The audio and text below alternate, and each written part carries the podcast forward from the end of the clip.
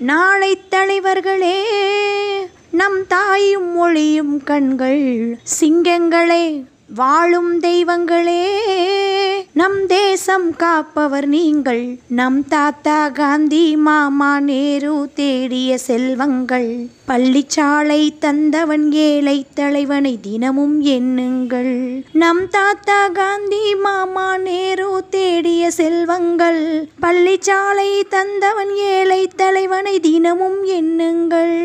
அறம் செய்ய விரும்பு என்றால் அவை தர்மம் செய்யுங்கள். அன்பே தெய்வம் என்றார் பெரியோர் அன்புடன் வாழுங்கள். அறம் செய்ய விரும்பு என்றால் அவை தர்மம் செய்யுங்கள். அன்பே தெய்வம் என்றார் பெரியோர் அன்புடன் வாழுங்கள். யாரும் தீமை செய்தாலும் நீங்கள் நன்மை செய்யுங்கள். யாரும் பொய்யை சொன்னாலும் நீங்கள் மெய்யை சொல்லுங்கள். நேர்மையாய் வாழ்வதில் தோல்வியே இல்லையே. தங்கங்களே நாளை தலைவர்களே நம் தாயும் மொழியும் கண்கள் சிங்கங்களே வாழும் தெய்வங்களே.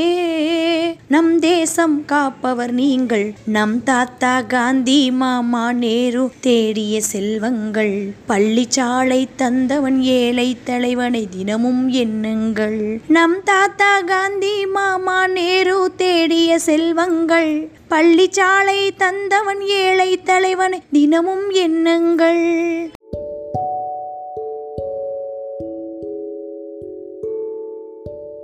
அனைவருக்கும் எனது அன்பான காலை வணக்கம். உன்னுள்ளே உன்னை தேடு என்பதை விளக்க சிறிய கதை. ஒரு ஊர்ல பெரிய புத்த மடம் அங்கு களிமண்ணால் ஆன பெரிய புத்தர் சிலை இருந்தது. புத்த துறவிகள் அனைவரும் அங்கு தியானம் செய்வார்கள். புத்தர் சிலையை பெரிய விஷயமாக கருதினார்கள். இப்படி இருக்கும் பொழுது ஒரு நாள் அந்த மடத்திலேயே வேறு இடத்திற்கு சிலையை மாற்ற எண்ணினார்கள். ஆகையினால் ஒரு கிரேன் உதவியுடன் சிலையை தூக்குகிறார்கள். அது அதிக எடையாக இருப்பதால் தூக்கும் பொழுது ஒரு சிறிய கீறல் விழுகிறது. அத்தோடு மழையும் பெய்கிறது. உடனே புத்த மத தலைவர் அதனை எடுக்க வேண்டாம். அதே இடத்தில் வைத்து விடுங்கள் என்கிறார். இப்ப இரவு ஆகிவிடுகிறது. அந்த மடத்தோட தலைவருக்கு மனசே சரியில்லை. ஐயோ நல்லா இருந்த சிலையை தூக்கி உடைக்க பார்த்தோமே. இப்ப அது என்ன நிலையில் இருக்கிறதோ என எண்ணி இரவு முழுவதும் தூக்கம் வராமல் ஒரு சிறிய டார்ச் லைட்டை எடுத்துக்கொண்டு அந்த சிலையை பார்க்கிறார். அந்த சிலையில் கீறல் விழுந்த இடத்தில் இருந்து மின்னு மின்னு ஏதோ மின்னுகிறது. உடனே பக்கத்தில் சென்று அதை லைட்டாக தொட்டு பார்க்கிறார். இலகி இருந்ததால் கீழே உள்ள களிமண் விழுந்து விடுகிறது. அப்பாதான் தெரியுது. அது தங்க சிலைன்னு உடனே எல்லோருடைய உதவியுடனும் அந்த களிமண்ணை கொஞ்சம் கொஞ்சமாக அகற்றி பார்க்கும் பொழுது அந்த சிலை முழுவதும் தங்கத்தால் ஆன அழகான புத்தர் சிலையாக வெளிப்படுகிறது. அதுக்கப்புறம் அதனை நன்றாக கிளீன் செய்து கோவிலில் வைத்து வழிபடுகிறார்கள். இந்த கதையில் வருகிற மாதிரி தான் ஏதோ ஒரு காரணத்துக்காக களிமண்ணால் மூடப்பட்ட தங்க சிலைகள் தான் நாம் எல்லோருமே. நமக்குள்ள நிறைய குவாலிட்டிஸ் எபிலிட்டிஸை கடவுள் வைத்திருக்கிறார். ஏதோ ஒரு காரணத்தால தான் அது மறைஞ்சிருக்கும் கொஞ்சம் கொஞ்சமாக முயற்சி பண்ணி நம்மளை நாமே செதுக்கி செதுக்கி நெகட்டிவிட்டிஸ் எல்லாம் வெளியே தள்ளிட்டு நமக்குள்ள இருக்கிற தங்க சிலையை காட்டணும். ஆகவே மாணவர்களே களிமண்ணாகிய நமது பயத்தை களைந்து எரிந்துவிட்டு தங்கமாய் மின்னும் நமது திறமைகளை உலகறியச் செய்வோம். உன்னுள்ளே உன்னை தேடு. உலகமே உன்புகள் பாடும். நன்றி.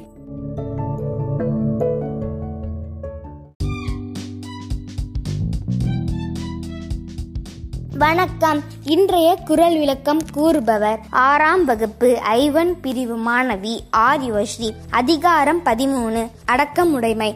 குரல் எண் நூத்தி இருபத்தி எட்டு. ஒன்றானும் தீச்சொல் பொருட்பயன் உண்டாயின் நன்றாகாதாகிவிடும். ஒன்றானும் தீச்சொல் பொருட்பயன் உண்டாயின் நன்றாகாதாகிவிடும். குரல் விளக்கம். தீய சொற்களின் பொருளால் விளையும் தீமையானது ஒருவனிடம் உண்டானால் அதனால் மற்ற அறங்களாலும் பயனில்லாது போகும். நன்றி.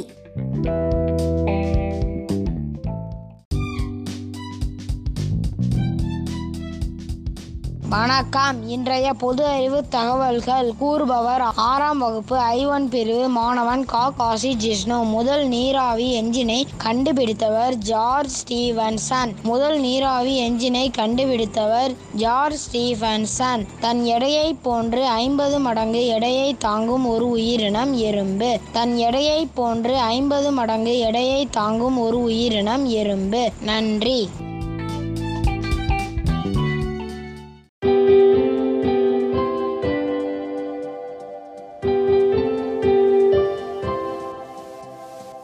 இன்று பிறந்தநாள் காணும் மாணவ மாணவிகள். பா அபிராமி மூன்றாம் வகுப்பு. ஆ முகிலன் நான்காம் வகுப்பு. ப நீ கனிஷ்கா ஐந்தாம் வகுப்பு. வி ஹரிஹாசிகா ஐந்தாம் வகுப்பு. சு ஹரிணி ஆறாம் வகுப்பு. ஜா முகமது ஆசிஃப் ஆறாம் வகுப்பு. ரா பாலினி ஆறாம் வகுப்பு. மு ராஜபிரபு ஏழாம் வகுப்பு. பா வேல்முருகன் ஏழாம் வகுப்பு. ம சாருமதி ஏழாம் வகுப்பு. கா அபுபக்கர் சித்திக் எட்டாம் வகுப்பு. இந்த குழந்தைகள் அனைவருக்கும் நமது பள்ளியின் சார்பிலே பிறந்த நாள் வாழ்த்துக்கள். வாழ்க வளமுடன் வாழ்க பல்லாண்டு.